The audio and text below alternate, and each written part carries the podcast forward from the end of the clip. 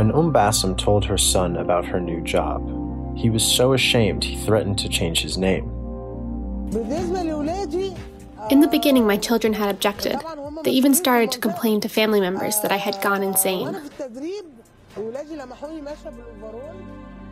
But the trailblazing 61 year old divorcee persisted through her family's doubts and has become famous as Egypt's first female plumber. Elsewhere in the Middle East, women are following Umm Bassem's lead and bursting into the male dominated profession. In Jordan, 30 female graduates of a plumbing program were surprised by the success of their independent plumbing services, and so decided to join together to form a collective enterprise, moving to Amman where there is more business. Recognizing the program's success, the Jordanian Ministry of Water and Irrigation announced plans to found a government center that will train female plumbers. Even in Saudi Arabia, 33 graduates from the country's first electrical and plumbing skills course for women at the Princess Noura University will be employed in various ministries, schools, and hospitals across the country. Beyond the economic benefits of having more women at work, there are more subtle benefits to having female service providers in conservative societies. When women are at home alone, many feel it would be inappropriate to have a male visitor, but a female plumber raises no eyebrows.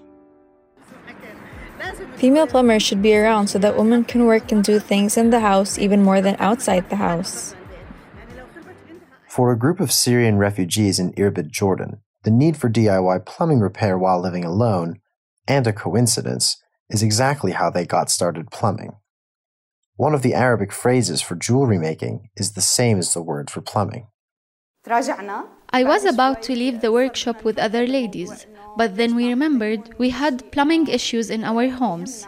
And through this training, we'd got the chance to help ourselves, especially when we can't let men into our homes while we're living alone without our husbands.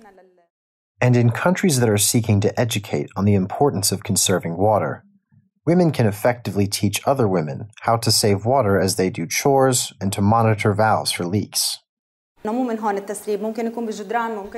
people think the leaks are in pipes in the walls because they think it's the only reason why tanks go empty. But we always find that the main reason is leaky toilets.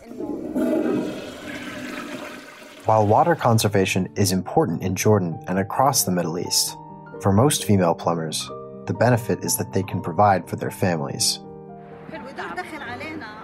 It's fine, we get our hands dirty and we work hard, but in the end, it affords us a good life. And that's not something to be ashamed of at all.